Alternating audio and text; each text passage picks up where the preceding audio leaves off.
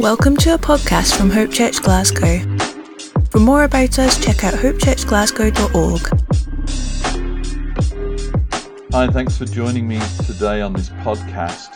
Uh, it's going to be part of a short series called Pandemic Perspectives, and today's uh, punchy title is Conspiracy. And uh, my, my goal really is to look at some of the pressures, some of the conspiracy, some of the ideas, some of the things that are, are are pressing in on us in this season of pandemic. It appears that the pandemic season is one that is exposing us to and is surfacing all kinds of uh, pressures and difficulties, theories and so forth. So I want us to try and be aware of all that and yet help us be rooted in a biblical perspective uh, with the goal of keeping our eyes really on Jesus in a really healthy way, and also being able to think and know and see from a heavenly perspective, uh, be in touch with our Heavenly Father's agenda for these days and not to uh,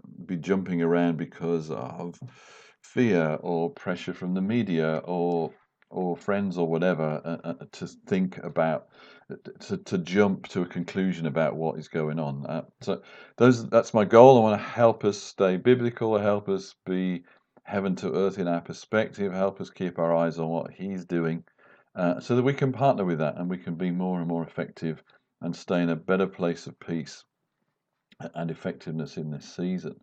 And uh, I'm going to keep us biblically rooted, so we're going to Going to jump in actually into Psalm two. I'm going to read the first six verses for you. So wherever you're listening to this, you can get some of the some of the Bible, uh, and, and we're going to work our way through these verses actually as our structure for today's talk. So Psalm two, verse one: Why do the nations rage, and the peoples plot in vain? The kings of the earth set themselves, and the rulers take counsel together against the Lord and against His anointed, saying, Let us burst their bonds apart and cast away their cords from us. He who sits in, in the heavens laughs. The Lord holds them in derision. Then He will speak to them in His wrath and terrify them in His fury, saying, I think this is really interesting that this is the outcome of His fury. And it's this: As for me, I have set my king on Zion, my holy hill. That's His response. That's the Lord's response uh, to these plots against Him.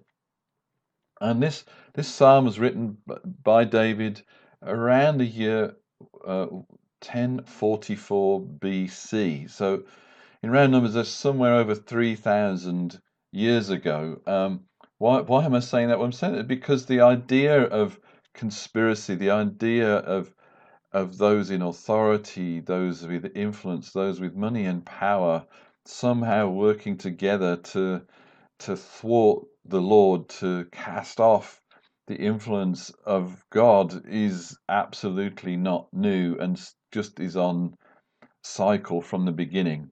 Uh, think back to the Garden of Eden and Adam and Eve. You have the devil himself conspiring to allure them away from uh, from the Lord, really, away from this uh, garden, away from obedience, away from this benevolent Father.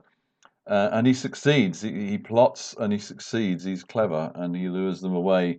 Uh, fast forward many thousands of years to the book of Revelation, and Revelation uh, chapter one and verse nine. John, who's the writer of Revelation, he, he says this: John, your brother and partner in the tribulation and the kingdom. He's aware that his season, where he's at, is in tribulation, and and so he should be. The the uh, the writer, the Roman historian Tertullian, uh, records that John was currently in exile on Patmos, where he wrote the Revelation, and probably that was because they tried killing him in a stadium by boiling him in oil. And he was completely unmarked by the experience, and all that witnessed it became Christians.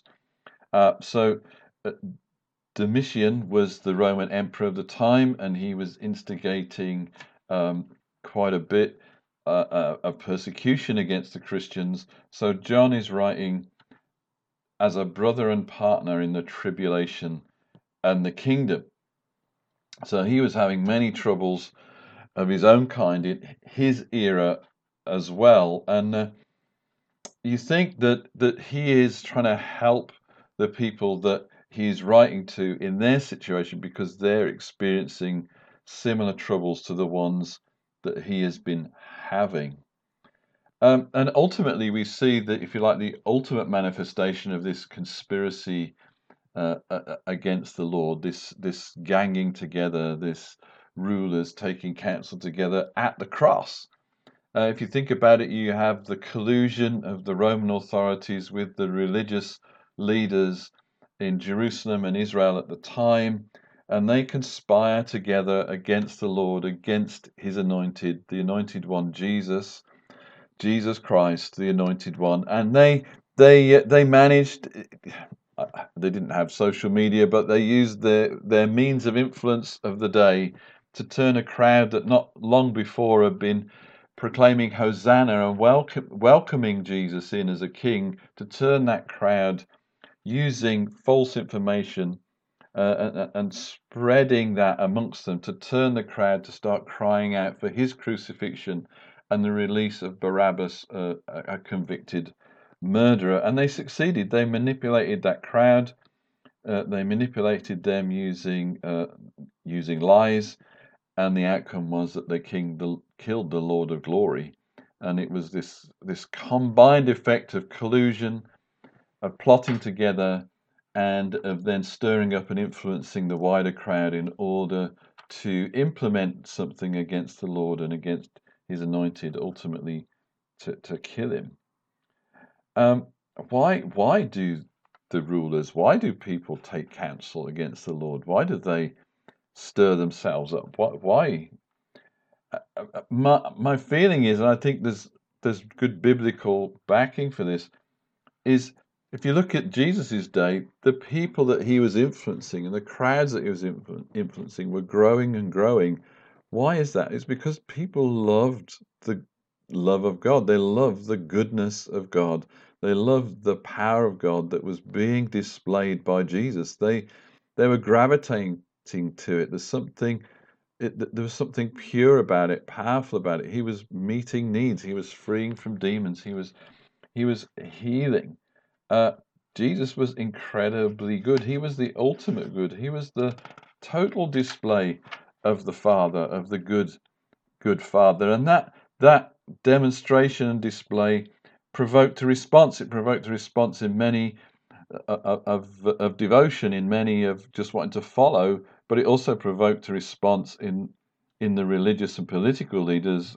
Uh, it provoked a response against him, and they plotted against him, as we've just talked about. Authentic displays of God's good kingdom and power provoke evil powers. Uh, you see this in a small way uh, when Jesus enters the synagogue in Mark chapter one. And and I guess this guy had been going to synagogue a long time, and suddenly the fact that he's demonized is revealed, and he cries out. The demonized man cries out, "I know who you are. I know that you are the Son of God." And Jesus uh, rebukes him, and he gets delivered. The presence of goodness, the presence of God provokes the manifestation of, of acts of darkness. And this can happen at an individual level. It can happen at a political level. It can happen at a global level. Uh, displays of God's goodness and power and love uh, can get things riled up.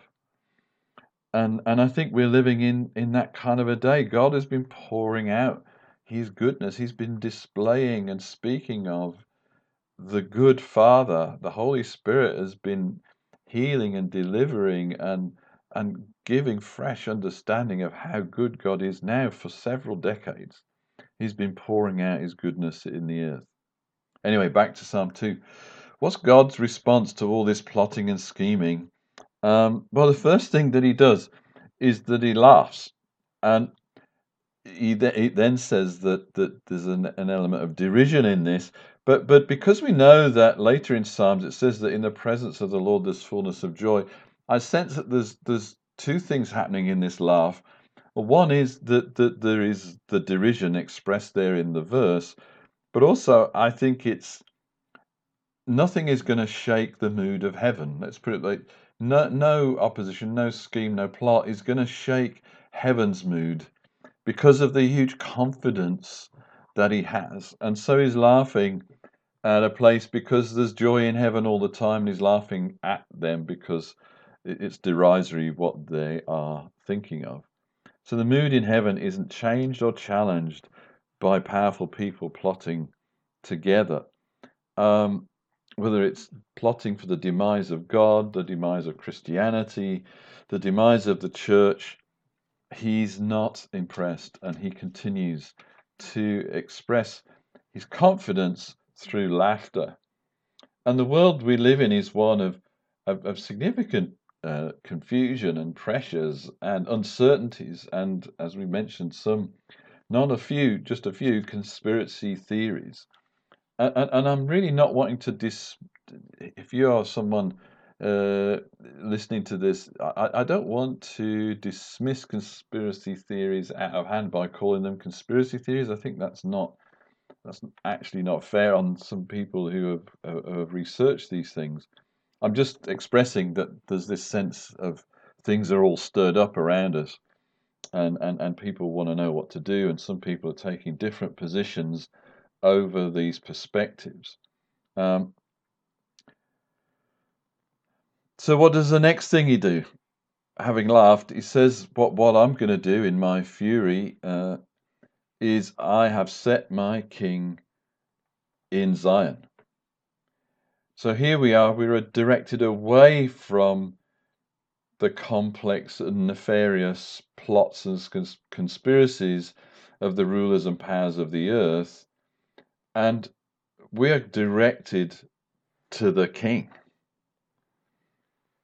He's saying, my solution is my king. I'm installing my king on Zion, my holy hill, and he is installed secure. He is in Installed above all other authorities. He is unchallenged and unchallengeable. And it kind of sounds slightly strange language to us, but in the context, Zion was the place of government in Jerusalem and in Israel, and it became synonymous with, he set his king, he set his king in government over his church, and even wider, he set his king in government over the earth. And Ephesians one tells us that he's established Jesus as king over all things for the church. He is the undisputed king. And it's good for us to remember that. Uh, whether there's plots in the world to, you know, undermine our faith, destroy family, prevent us from preaching the gospel, it's really important to remember who is in control and who has been installed as the king. And it's really important because the enemy wants to distract us. He wants to fill our head with large and fearful scenarios. He wants to set out his agenda and get us distracted by his agenda. He wants to appear to be the king. He wants to appear to be in control. He wants to appear uh, to be large, and he wants us to become afraid, because as we become afraid, we actually begin to empower him, and Jesus has already disempowered him, so he has no power of his own by right. He only obtains influence because from that place of fear, it's like the opposite of faith, we empower him. So it's like he's trying to make himself more scary, he's trying to make himself grander than he is in order for us to give him power by moving into a place Of, of of fear. I think it's beautiful that it says in in, in Ephesians one, excuse me, that he's he's become king. He's become Lord for the church. He's not just Lord over the church. He's Lord for the church. He's here to partner with us in the earth to bring about the benevolent, amazing, incredible will of God. And and in these days, I really want to encourage us to think about what is he doing. Ask the Holy Spirit the question, what is God doing? What is he doing in your life? What is he doing around you? in your family? What is he doing in your workplace? What is he doing in the earth? What is God doing in the earth? Not what is what are, is the media priority at the moment. What is not what is number one in the in the news outlet. Not what is the thing you're getting most on your social media feed. They are not necessarily going to tell you what God is about.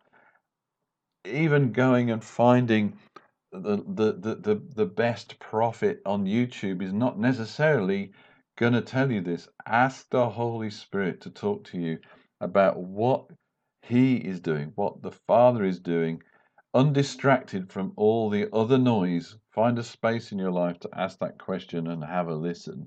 What is his agenda? What is his purpose at this time? What is his purpose for you? He has a plan for you. And as we do all this, let's do what we're being encouraged to do in this psalm, which is fix our eyes on the King that has been installed for us. Let us gaze on the on the royalty and the undisputed and unshakable glory and authority of the King Jesus, who is King of Kings and Lord of Lords. It is possible right in this moment to lift our gaze, as it were, to turn our affection to the undisputed Lord of Glory. And right now in this season, that's one of the best things we can do. So I want to encourage you to do that as we just close out this section on Psalm two. And remember, remember that he is the King, and none of the stuff that's taking place in the world right now, none, in one sense, none of it is new. This is our season of tribulation and challenge and difficulty, but we have a King, and he is enthroned for us as the church. And I'll talk to you more next time. There's a, the next phase of this is coming to you next week. Okay, God bless. Talk to you soon. Thank you for listening. Find us on Instagram, Facebook, or search Hope Church Glasgow on your favourite podcast player.